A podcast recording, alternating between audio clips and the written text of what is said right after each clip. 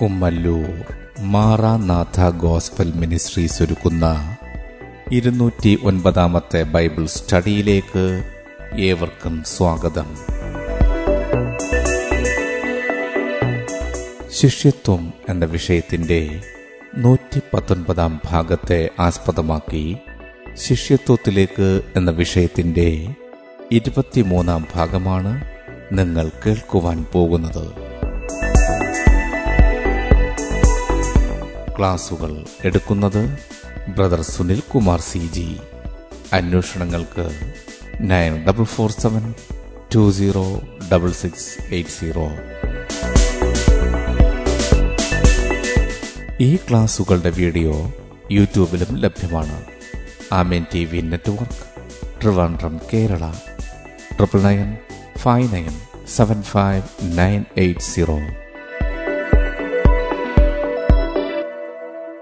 സൃഷ്ടാവായ ദൈവത്തിൻ്റെ അതിധന്യമായ നാമം വാഴ്ത്തപ്പെടുമാറാകട്ടെ. ശിഷ്യന്മാർക്ക് യേശു ക്രിസ്തുവിലുള്ള സമ്പത്ത് ഇവിടെ നമ്മൾ വിചിന്തനം ചെയ്യാൻ കർത്താവിൽ ആഗ്രഹിക്കുന്നത് സമാധാന സമൃദ്ധി. യേശുവിനെ രക്ഷകനും കർത്താവും പാപമോചകനുമായി സ്വീകരിക്കുന്ന ഒരു വ്യക്തിക്ക് അവിടുന്ന് വാഗ്ദാനം ചെയ്യുന്നതാണ് സമാധാനം.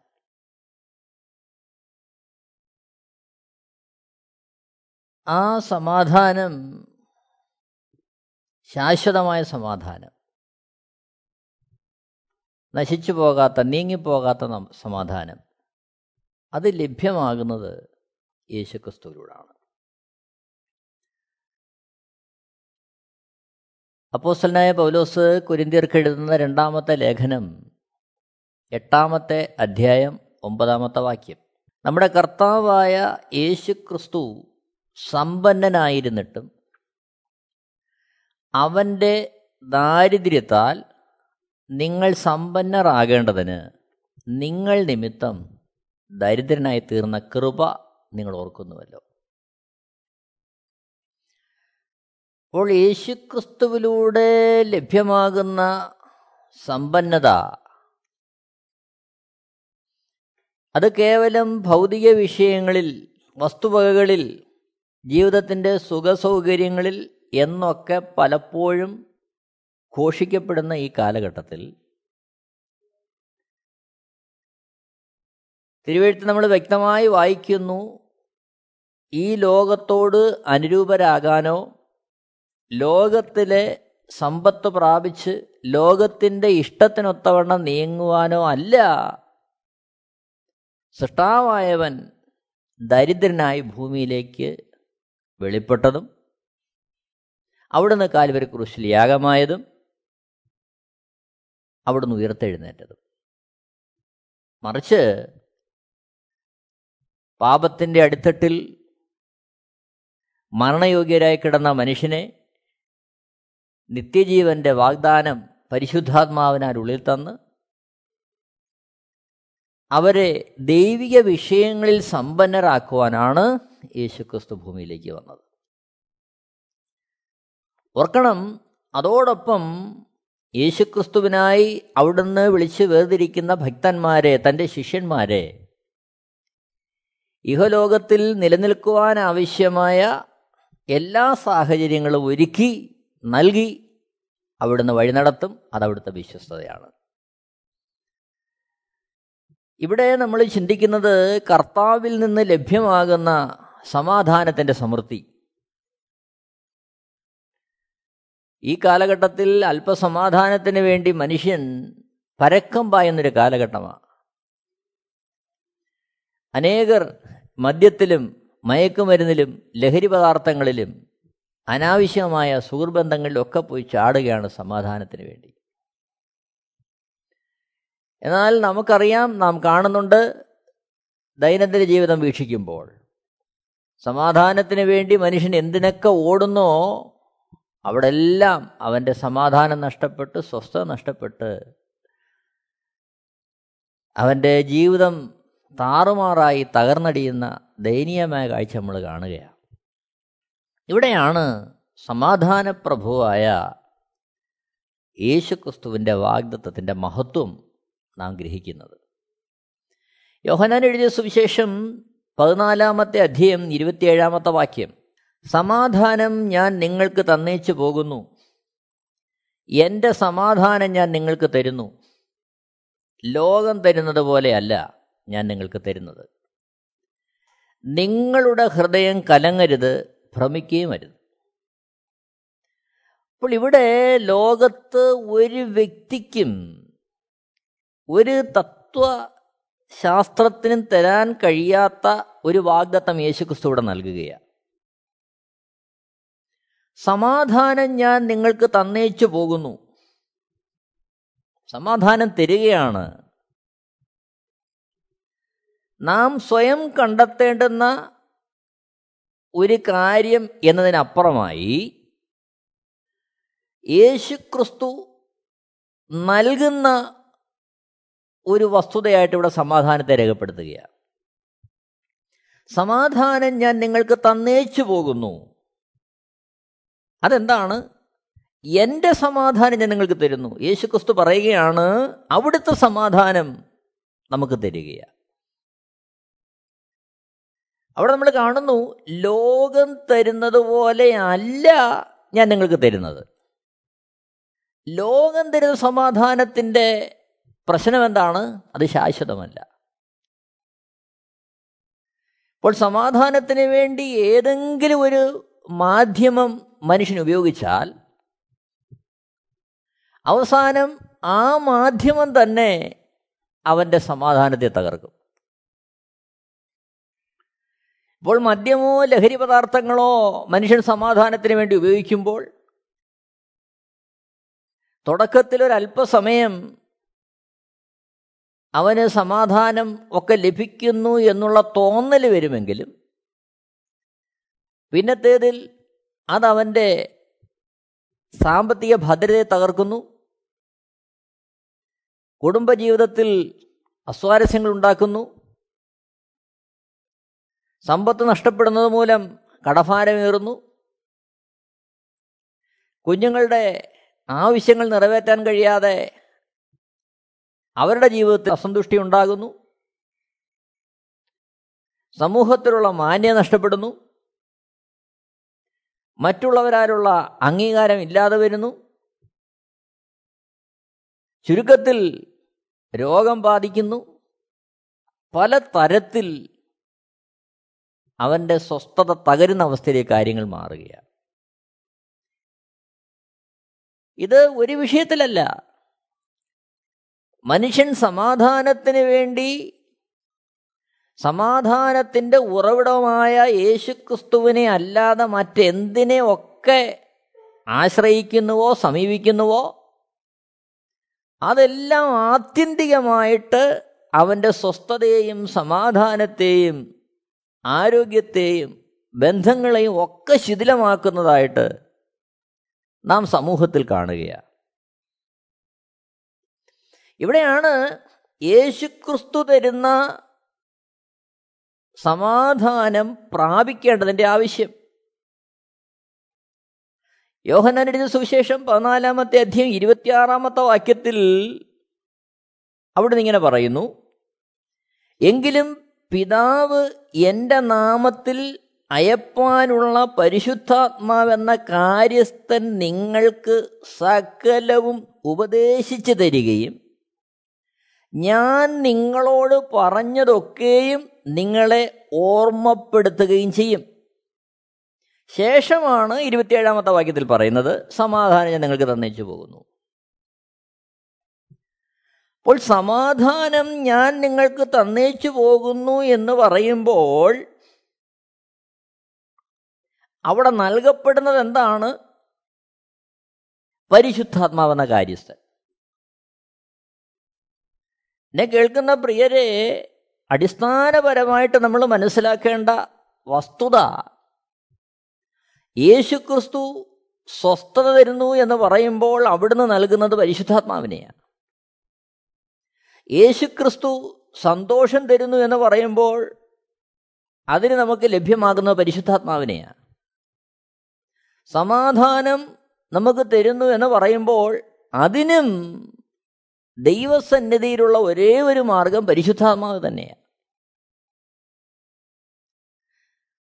അതായത് അടിസ്ഥാന വിഷയം സംഭവിച്ചത് ഏദൻ തോട്ടത്തിലാണ്. എൻ്റെയും നിങ്ങളുടെയും പൂർവ്വപിതാവായ ഒന്നാമത്തെ മനുഷ്യൻ ആദാം, മാതാവ് ഹവ്വ, അവരുടെ ജീവിതത്തിൽ ദൈവത്തോടുള്ള ബന്ധത്തിൽ അനുസരണക്കേടുണ്ടായി. ഉൽപ്പത്തി പുസ്തകം 2-ാം അധ്യായം 8 മുതൽ 17 വരെയുള്ള വാക്യങ്ങൾ വായിക്കുമ്പോൾ അവിടെ സൃഷ്ടികർമ്മം നമ്മൾ കാണുകയാണ്. 16-ാമത്തെ വാക്യം നമ്മൾ കാണുന്നു, യഹോവയായ ദൈവം മനുഷ്യനോട് കൽപ്പിച്ചത് എന്തെന്നാൽ തോട്ടത്തിലെ സകല വൃക്ഷങ്ങളുടെയും ഫലം നിനക്ക് ഇഷ്ടം പോലെ തിന്നാം. 17-ാമത്തെ വാക്യം, എന്നാൽ നന്മ തിന്മകളെക്കുറിച്ചുള്ള അറിവിൻ്റെ വൃക്ഷത്തിൻ ഫലം തിന്നരുത്, തിന്നുന്നാൾ നീ മരിക്കും.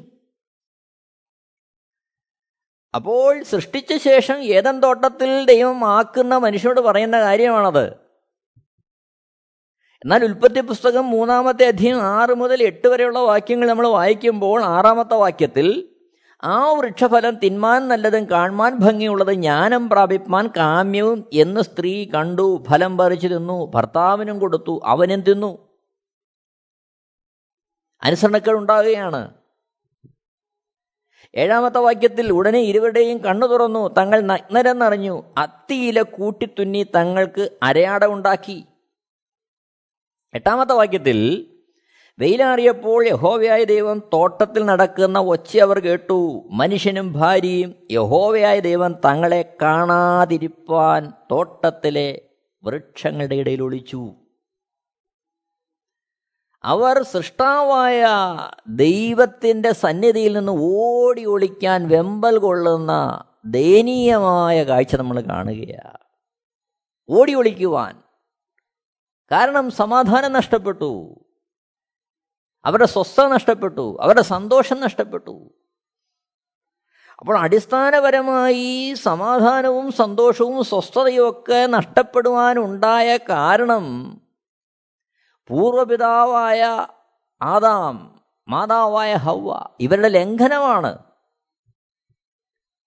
അപ്പോൾ അതാണ് മാനവകുലത്തിൻ്റെ അസമാധാനത്തിനും അസന്തുഷ്ടിക്കും ഒക്കെ കാരണം.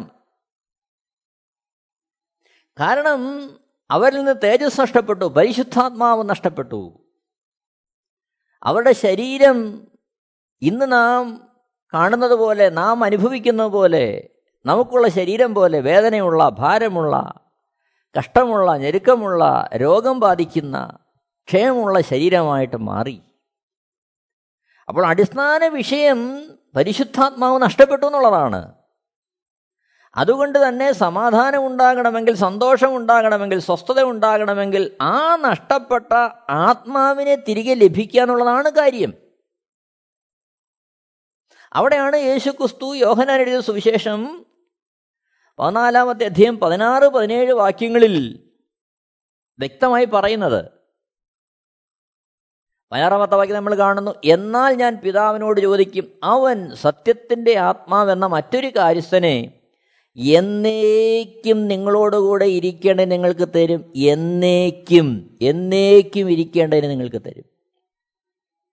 അപ്പോൾ യേശുവിനെ രക്ഷകനും കർത്താവും പാപമോചകനുമായി ഒരുവൻ ജീവിതത്തിലേക്ക് സ്വീകരിച്ച് അവിടുത്തെ വഴിയിൽ നടക്കുവാൻ തന്നെ തന്നെ സമർപ്പിച്ച് ദൈവത്തെങ്കിലേക്ക് തിരിഞ്ഞ് മാനസാന്തരത്തിൻ്റെ അനുഭവത്തിലേക്ക് ഒരുവൻ വരുമ്പോൾ അവനിൽ ദൈവം പരിശുദ്ധാത്മാവിനെ നൽകുകയാണ്.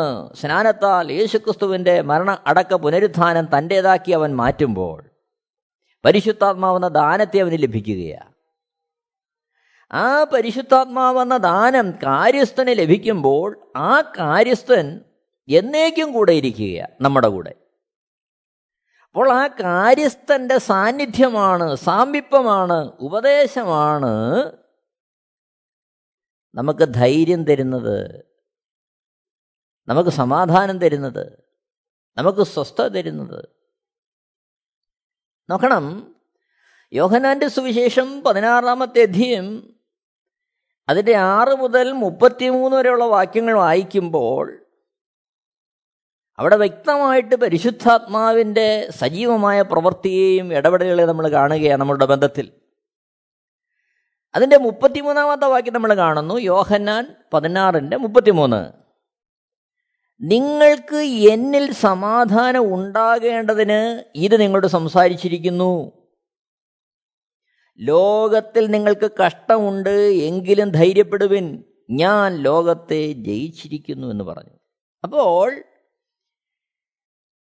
ഇവിടെ ഏദൻ തോട്ടത്തിലെ അനുസരണക്കേടിനാൽ സംഭവിച്ച കാര്യം ലോകത്തെ ജയിക്കുവാൻ, ലോകത്തെ വാഴുവാൻ ആക്കിവെച്ച മനുഷ്യൻ, ലോകമാണെന്ന് മനുഷ്യൻ വാഴുന്നത് മിഥ്യാബോധം മനുഷ്യനിലേക്ക് നൽകുന്നു. നാം എന്തൊക്കെ ആയിത്തീർന്നെങ്കിലേ ശരിയാകൂ എന്നുള്ള തരത്തിലേക്കൊരു ചിന്ത, ഒരു വ്യർത്ഥ ചിന്ത നമ്മുടെ ഹൃദയത്തിലേക്ക് തരുന്നു. നമ്മുടെ വീട് ഇത്രമാത്രം വലിപ്പമുണ്ടെങ്കിലേ ശരിയാകൂ എന്നുള്ളൊരു മിഥ്യാബോധം നമ്മുടെ അകത്ത് തരുന്നു. നാം ഇത്ര വില കൂടിയ വാഹനത്തിൽ നടന്നെങ്കിൽ മാത്രമേ നമുക്കൊരു സമാധാനം ഉണ്ടാകൂ എന്നുള്ളൊരു വ്യർത്ഥമായ ഒരു ചിന്ത നമ്മുടെ ഹൃദയത്തിൽ തരുന്നു. അങ്ങനെ ഓരോ കാര്യങ്ങളിലും ലോകം നമ്മളെ നിയന്ത്രിക്കുക നിമിത്തം നമ്മുടെ സമാധാനത്തിനായിട്ട് നമ്മുടെ ഉള്ളിൽ ലോകം ഒരു ലക്ഷ്യം, ഒരടിസ്ഥാനം നമ്മുടെ ഹൃദയത്തിലേക്ക് അങ്ങ് തരികയാണ്. പിന്നെ നാം അതിനു വേണ്ടിയുള്ള ഓട്ടമാണ്. ചുരുക്കത്തിൽ ലോകം നമ്മളെ നിയന്ത്രിക്കുകയാണ്. കാരണം എന്താണ്? ലോകത്തെ വാഴുവാൻ മനുഷ്യനെക്കുറിച്ച് ദൈവം ആഗ്രഹിച്ച സ്ഥാനത്ത് അനുസരണക്കേടിനാൽ പാപത്തിൻ്റെ അടിമത്തത്തിൽ മനുഷ്യൻ വീണുപോയപ്പോൾ ലോകം അവനെ വാഴുവാൻ തുടങ്ങി. ദൈവം ആഗ്രഹിക്കുന്ന സമാധാനത്തിൻ്റെ അതിർവരമ്പുകളിൽ നിന്ന് മനുഷ്യൻ ലോകം നൽകുന്ന ആ സൂചനകളിലേക്കും അതിൻ്റെ നിർദ്ദേശങ്ങളിലേക്കും അവൻ വീണുപോകാനിടയായി. അപ്പോൾ ഇവിടെ ആ ലോകത്തിൻ്റെ ആധിപത്യത്തിൽ നിന്ന്, ലോകത്തിൻ്റെ ആ നിയന്ത്രണങ്ങളിൽ നിന്ന് എങ്ങനെ സമാധാനമുണ്ടാകുവാൻ നിനക്ക് ഇന്ന ഇന്ന കാര്യങ്ങൾ ഉണ്ടായേ മതിയാകൂ എന്ന് സാഹചര്യങ്ങളിൽ നിന്നും അവസ്ഥകളിൽ നിന്നും ലോകം മനുഷ്യനിലേക്ക് തരുന്ന ആ ചിന്തകളിൽ നിന്ന്, ധാരണകളിൽ നിന്ന് അവനെ ഒന്ന് മാറ്റി ദൈവകേന്ദ്രീകൃതമായ ഒരവസ്ഥയിലേക്ക് അവനെ മാറ്റണം. അപ്പോൾ പരിശുദ്ധാത്മാവ് നഷ്ടപ്പെട്ട ആ മനുഷ്യനെ ലോകം നിയന്ത്രിക്കുന്ന സ്ഥാനത്ത് പരിശുദ്ധാത്മാവ് ലഭ്യമാകുമ്പോൾ മാത്രമേ ദൈവകേന്ദ്രീകൃതമായ അവസ്ഥയിലേക്ക് അവന് മാറാൻ കഴിയൂ. അവിടെ മാത്രമേ ദൈവികമായ സമാധാനം അവനിൽ വാഴൂ. അവിടെ മാത്രമേ സമാധാനം ദൈവത്തിൽ നിന്നാണ് ലഭ്യമാകുന്നത് എന്നുള്ള തിരിച്ചറിവുണ്ടായി ദൈവസന്നിധിയിലായിരിക്കുവാൻ മനുഷ്യന് കഴിയൂ. നോക്കണം, യോഹന്നാന്റെ സുവിശേഷം 16:33 വാക്യത്തിൽ, നിങ്ങൾക്ക് എന്നിൽ സമാധാനമുണ്ടാകേണ്ടതിന് ഇത് നിങ്ങളോട് സംസാരിച്ചിരിക്കുന്നു. ലോകത്തിൽ നിങ്ങൾക്ക് കഷ്ടമുണ്ട്, എങ്കിലും ധൈര്യപ്പെടുവിൻ, ഞാൻ ലോകത്തെ ജയിച്ചിരിക്കുന്നു. അപ്പോൾ മനുഷ്യനെ വാഴുന്ന, മനുഷ്യനെ നിയന്ത്രിക്കുന്ന ലൗകിക ചിന്തകളിൽ നിന്ന് ജയം പ്രാപിക്കുവാൻ തക്കവണ്ണം, അപ്പോൾ ലോകം തരുന്ന സമാധാന ചിന്തകളിൽ നിന്ന് വേറിട്ട് ചിന്തിച്ചുകൊണ്ട് നമ്മളുടെ സമാധാനം സമ്പൂർണമായി ദൈവദാനമായ അവസ്ഥയിലേക്ക് മാറേണ്ടതിന് നമ്മളെ സഹായിക്കുന്ന പരിശുദ്ധാത്മാവ്, അതിനുവേണ്ടി നമ്മളെ ആക്കി തീർക്കുന്ന ദൈവത്തിൻ്റെ ഇടപെടൽ നമ്മളവിടെ കാണുകയാണ്. അപ്പോൾ ഇവിടെ പറയുന്ന കാര്യം യോഹന്നാൻ 16:33, നിങ്ങൾക്ക് സമാധാനം ഉണ്ടാകേണ്ടതിന് ഇത് നിങ്ങളോട് സംസാരിച്ചിരിക്കുന്നു. ലോകത്തിൽ നിങ്ങൾക്ക് കഷ്ടമുണ്ട്, എങ്കിലും ധൈര്യപ്പെടുവിൻ, ഞാൻ ലോകത്തെ ജയിച്ചിരിക്കുന്നു. യേശുക്രിസ്തു ലോകത്തെ ജയിച്ചു. മനുഷ്യനെ വാഴുവാൻ, നിയന്ത്രിക്കുവാൻ തക്കവണ്ണം പാപത്തിൻ്റെ ആ കരാളഹസ്തത്താൽ മനുഷ്യൻ പിടിക്കപ്പെട്ടപ്പോൾ നിയന്ത്രണമേറ്റെടുത്ത ലോകം, അതിനെ ആര് തോൽപ്പിച്ചു? യേശുക്രിസ്തു തോൽപ്പിച്ചു. എവിടെയാണ് തോൽപ്പിച്ചത്? കാൽവരിക്കുറിച്ചിലാണ് യേശുക്രിസ്തു തോൽപ്പിച്ചത്. ഫിലിപ്പിയാൻ ലേഖനം 2:6-8 വരെയുള്ള വാക്യം വായിക്കുമ്പോൾ, അവൻ ദൈവരൂപത്തിലിരിക്കെ ദൈവത്തോടുള്ള സമത്വം മുറുകെ പിടിച്ചു കൊള്ളണം എന്ന് വിചാരിക്കാതെ ദാസരൂപമെടുത്തു, മനുഷ്യ സാദൃശ്യത്തിലായി, തന്നെത്താൻ ഒഴിച്ചു വേഷത്തിൽ മനുഷ്യനായി വിളങ്ങി, തന്നെത്താൻ താഴ്ത്തി മരണത്തോളം ക്രൂശിലെ മരണത്തോളം അനുസരണമുള്ളവനായി തീർന്നു. ദൈവത്തെ അനുസരിച്ച് ദൈവസന്നിധിയിൽ വസിക്കുവാൻ ദൈവത്താൽ സൃഷ്ടിക്കപ്പെട്ട മനുഷ്യൻ പിശാചിൻ്റെ തന്ത്രത്തിൽ കുടുങ്ങി ദൈവത്തോട് അനുസരണക്കേട് കാണിച്ചു. എന്നാൽ ഇവിടെ ഇതാ സമാധാന പ്രഭു നമുക്ക് വേണ്ടി മനുഷ്യനായി ഭൂമിയിലേക്ക് വന്നു.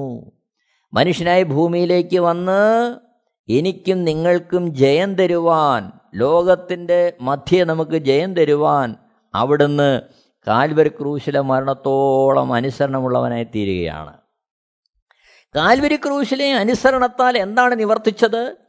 കൊലോസ്യലേഖനം 2-8 മുതൽ 15 വരെയുള്ള വാക്യങ്ങൾ വായിക്കുമ്പോൾ, കൊലോസ്യലേഖനം 2-8 മുതൽ 15 വരെയുള്ള വാക്യങ്ങൾ, അവിടെ 14-15 വാക്യങ്ങൾ നമ്മളിങ്ങനെ കാണുകയാണ്. 14-15 വാക്യങ്ങൾ: അതിക്രമങ്ങളൊക്കെയും നമ്മോട് ക്ഷമിച്ച ചട്ടങ്ങളാൽ നമുക്ക് വിരോധവും പ്രതികൂലവുമായിരുന്ന കയ്യെഴുത്ത് മായിച്ച് ക്രൂശിൽ തറച്ച് നടുവിൽ നിന്ന് നീക്കിക്കളഞ്ഞു.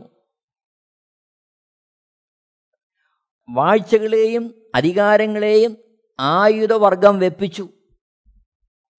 ക്രൂശിൽ അവരുടെ മേൽ ജയോത്സവം കൊണ്ടാടി അവരെ പരസ്യമായ കാഴ്ചയാക്കി. അപ്പോൾ യേശുക്രിസ്തു എങ്ങനെയാണ് ലോകത്തെ ജയിച്ചത്? അതാണ് കൊലോസ്യലേഖനം 2-14-15 വാക്യങ്ങൾ നമ്മൾ കണ്ടത്. നോക്കണം, നമുക്ക് വിരോധവും പ്രതികൂലവുമായിരുന്ന കയ്യെഴുത്ത് മായിച്ചു. എന്തായിരുന്നു നമുക്ക് വിരോധവും പ്രതികൂലവുമായിരുന്ന കയ്യെഴുത്ത്? അനുസരണക്കേട്, അനുസരണക്കേടിൻ്റെ മക്കൾ. അപ്പോൾ അനുസരിക്കണം എന്ന് പറഞ്ഞ സ്ഥാനത്ത് ആദം ഹൗവമാർ അനുസരിക്കായ നിമിത്തം തലമുറ മുഴുവൻ, റോമാലേഖനം 5-ാമത്തെ നമ്മൾ കാണുന്നു, ഏക മനുഷ്യനാൽ പാപവും പാപത്താൽ മരണവും ലോകത്തിൽ കടന്നു. അപ്പോൾ ശേഷം ആദാമ്യ തലമുറ മുഴുവൻ പാപത്തിൻ്റെ കരാളഹസ്തത്തിലായി. അതുകൊണ്ട് എന്തു സംഭവിച്ചു? ആ ഒരു കയ്യെഴുത്ത് നമുക്ക് നേരെ ഉണ്ടായി. അനുസരണം കെട്ടവൻ, ദൈവത്തോട് അനുസരണം കെട്ടവൻ. അതിനുമൊത്തം എന്തുണ്ടായി? പാപത്തിൻ്റെ ആ സമ്പൂർണ്ണ അധികാരം നമ്മുടെ മേൽ വാഴുവാൻ തുടങ്ങി. മനുഷ്യന് നന്മ ചെയ്യണമെന്നറിയാം, ചെയ്യാൻ കഴിയുന്നില്ല, ചെയ്യുന്ന തിന്മയായി പോവുകയാണ്. കുടിക്കുന്ന മദ്യത്തിൻ്റെ കുപ്പിയുടെ പുറത്തുണ്ട്, അത് ആരോഗ്യത്തിന് ഹാനികരമാണ്. അത് വായിക്കാനുള്ള വിദ്യാഭ്യാസമുണ്ട്, തിരിച്ചറിയാനുള്ള ബോധമുണ്ട്, പക്ഷേ അത് വായിച്ചുകൊണ്ട് തന്നെ ഉപയോഗിക്കുകയാണ്. ഉപയോഗിക്കുന്ന സിഗരറ്റിൻ്റെ കവറിൻ്റെ പുറത്തുണ്ട്, അത് ക്യാൻസറിന് കാരണമാണ്. വായിക്കുന്നു, തിരിച്ചറിയുന്നു, പക്ഷേ തിരിച്ചറിഞ്ഞുകൊണ്ട് തന്നെ ഉപയോഗിക്കുകയാണ്. കാരണം എന്താ? നന്മ എന്താണെന്നറിയാം, ചെയ്യാൻ കഴിയുന്നില്ല. നാട്ടുകാർക്കും ബന്ധുക്കൾക്കും പ്രിയപ്പെട്ടവർക്കും നന്മ ചെയ്യണമെന്നറിയാം, പക്ഷേ കാര്യത്തോടെടുക്കുമ്പോൾ സംഗതിയെല്ലാം മാറും. ഏത് മണ്ഡലത്തിലും അതാണ് നടക്കുന്നത് മനുഷ്യൻ. അതിന് വ്യത്യസ്തമായ അപൂർവം ചില വ്യക്തിത്വങ്ങളുണ്ട്, ഇല്ലെന്ന് പറയുന്നില്ല. പക്ഷേ മാനകുലത്തെ നാം എടുത്ത് പരിശോധിക്കുമ്പോൾ അവൻ ഈ അവസ്ഥയിൽ അങ്ങ് മാറുകയാണ്. ഏത് തലങ്ങളും നിങ്ങളെടുത്ത് പരിശോധിച്ച് നോക്കിക്കോ. കാരണം എന്താ? നമുക്കെതിരെ ആ കയ്യെഴുത്ത് കിടക്കുക, അനുസരണം കെട്ടവൻ. തന്നിമിത്തം എന്തുണ്ടായി? പാപത്തിൻ്റെ ആ ആധിപത്യം നമ്മളുടെ മേലുണ്ടായി. എന്നാൽ കൊലോസ്യലേഖനം 2-ാമത്തെ അധ്യായം 14-15 വാക്യങ്ങൾ വായിക്കുമ്പോൾ നമുക്ക് വിരോധവും പ്രതികൂലവുമായിരുന്ന ആ കയ്യെഴുത്ത് ക്രൂശിൽ തറച്ചു, നടുവിൽ നിന്ന് നീക്കിക്കളഞ്ഞു. അതിനെ ക്രൂശിൽ തറച്ചിട്ട് ആ കയ്യെഴുത്തിൻ്റെ സ്വാധീനത്തെ ഇല്ലാതാക്കുകയാണ്, അതിനെ നീക്കിക്കളയുകയാണ്. വാഴ്ചകളെയും അധികാരങ്ങളെയും ആയുധവർഗം വെപ്പിക്കുകയാണ്. അനുസരണക്കേടിനാൽ മനുഷ്യന്റെ മേൽ ആധിപത്യം നടത്തിക്കൊണ്ടിരുന്ന പാപത്തിൻ്റെ പിശാചിൻ്റെ അധികാരത്തെയും വാഴ്ചയെയും ആയുധവർഗം കീഴടക്കുകയാണ്. അവനെ എവിടെ? ക്രൂശിൽ. പോരാ, അവരുടെ മേൽ ജയോത്സവം കൊണ്ടാടി അവരെ പരസ്യമായ കാഴ്ചയാക്കി. നോക്കണം, ഇവിടെ നടന്നത് മനുഷ്യനെ തകർക്കുവാൻ, അവനെ ഒതുക്കുവാൻ, നശിപ്പിക്കുവാൻ പിശാച് തന്ത്രം മെനയുമ്പോൾ അവൻ്റെ തന്ത്രങ്ങളുടെ മുനയെ കാൽവരി കുരിശിൽ യേശു തകർത്തുകളെ ആയുധമുണ്ട്, പക്ഷെ എല്ലാം പിടിച്ചവിടെ വെച്ചു. ശത്രു ആക്രമിക്കുവാൻ ഏറ്റവും സാങ്കേതിക മികവുള്ള മിസൈൽ ഒരുക്കിയിരിക്കുക. എന്നാൽ ആ മിസൈലിൻ്റെ GPS സിസ്റ്റത്തെ മുഴുവൻ തകർത്ത് അതിൻ്റെ ലക്ഷ്യം അങ്ങ് മാറ്റിക്കളഞ്ഞു.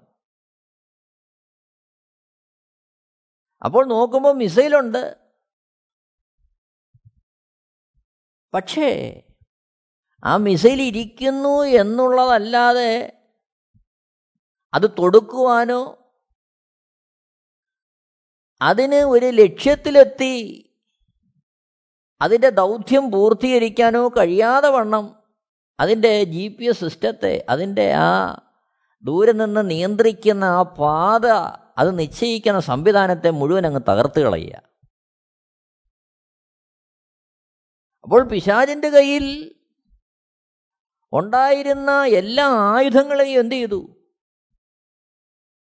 കാൽവരി ക്രൂശിൽ അതിനെ പരസ്യമായ കാഴ്ചയാക്കി ദൈവോത്സവം കൊണ്ടാടുകയാണ്. പക്ഷേ വിഷയം എന്ന് പറയുമ്പോൾ അത് കാൽവരി ക്രൂശിലാണ് ആ ജയം കൊള്ളുന്നത്.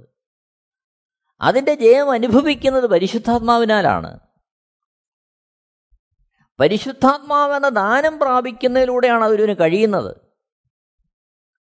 ആ പരിശുദ്ധാത്മാവിൽ നിലനിൽക്കുന്നതിലൂടെയാണ് അവനത് സാധ്യമാകുന്നത്. അപ്പോൾ ആ ഒരു ജയമാണ് മനുഷ്യന് ജീവിതത്തിൽ പ്രാപിക്കേണ്ടത്. അത് ലഭ്യമാകുന്നത് യേശുക്രിസ്തുവിലൂടെയാണ്. അപ്പോൾ ശാശ്വതമായ സമാധാനം മനുഷ്യന് നൽകുവാൻ അവന് വേണ്ടി ദൈവം മനുഷ്യനായ ഭൂമിയിലേക്ക് ഒന്ന് കാൽവരി കുരിശിൽ യാഗമാകുകയാണ്, അനുസരണക്കേടിന് പരിഹാരം വരുത്താൻ. നോക്കണം, റോമാലേഖനം 5-ാമത്തെ അധ്യായത്തിൻ്റെ 1-ാമത്തെ വാക്യം നമ്മൾ വായിക്കുന്നു. റോമർ 5:1, വിശ്വാസത്താൽ നീതീകരിക്കപ്പെട്ടിട്ട് നമ്മുടെ കർത്താവായ യേശുക്രിസ്തു മൂലം നമുക്ക് ദൈവത്തോട് സമാധാനമുണ്ട്. അപ്പോൾ എല്ലാ സമാധാനത്തിൻ്റെയും തുടക്കം ദൈവത്തോട് സമാധാനം ഉണ്ടാകണം.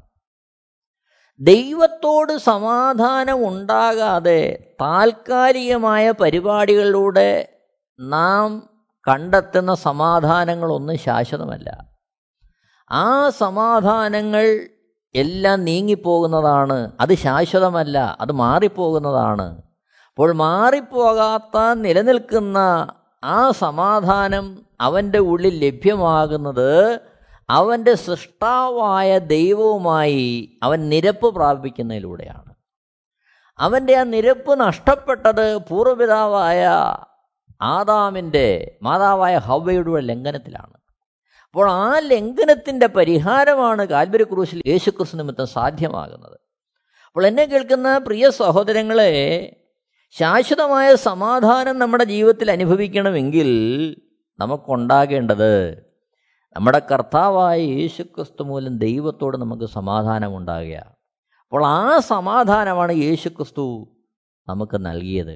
അപ്പോൾ നമുക്ക് ഓർക്കാം, ലോകം തരുന്ന യാതൊരു സമാധാനവും നിലനിൽക്കുന്ന സമാധാനമല്ല, അതെല്ലാം മാറിപ്പോകുന്ന സമാധാനമാണ്. ശാശ്വതമായ സമാധാനം നമുക്ക് നൽകുവാൻ, ആ സമാധാനത്തിലൂടെ സ്വസ്ഥതയും സന്തോഷവും ഒക്കെ അനുഭവിക്കുവാൻ നമുക്ക് വേണ്ടി പരമയാഗമായി തീർന്ന നമ്മുടെ ഗുരുനാഥൻ്റെ പാദപീഠത്തിലേക്ക് നമ്മുടെ ജീവിതത്തെ ഒന്ന് സമർപ്പിക്കാം. അവിടുത്തെ വഴികളെ പിന്തുടരുവാൻ നല്ല ശിഷ്യന്മാരായി നമുക്ക് നമ്മുടെ ജീവിതത്തെ ഒരുക്കാം. നമുക്കതിനു വേണ്ടി നമുക്ക് തയ്യാറാകാം. ദൈവം എല്ലാവരെയും ധാരാളമായിട്ട് അതിനായിട്ട് അനുഗ്രഹിക്കട്ടെ. ദൈവത്തിൻ്റെ നാമം മഹത്വപ്പെടുമാറാകട്ടെ. ആമേൻ. ആമേൻ T V network Christian internet channel സുവിശേഷീകരണത്തിന്റെ വ്യത്യസ്ത മുഖം തേടിയുള്ള യാത്ര. YouTube and Facebook. Amen T V network, Trivandrum, Kerala. ഞങ്ങളുടെ വിലാസം: Maranatha gospel ministries, Marankuzhi, Kummallur PO, Kollam 691573. അന്വേഷണങ്ങൾക്ക് 9447206680.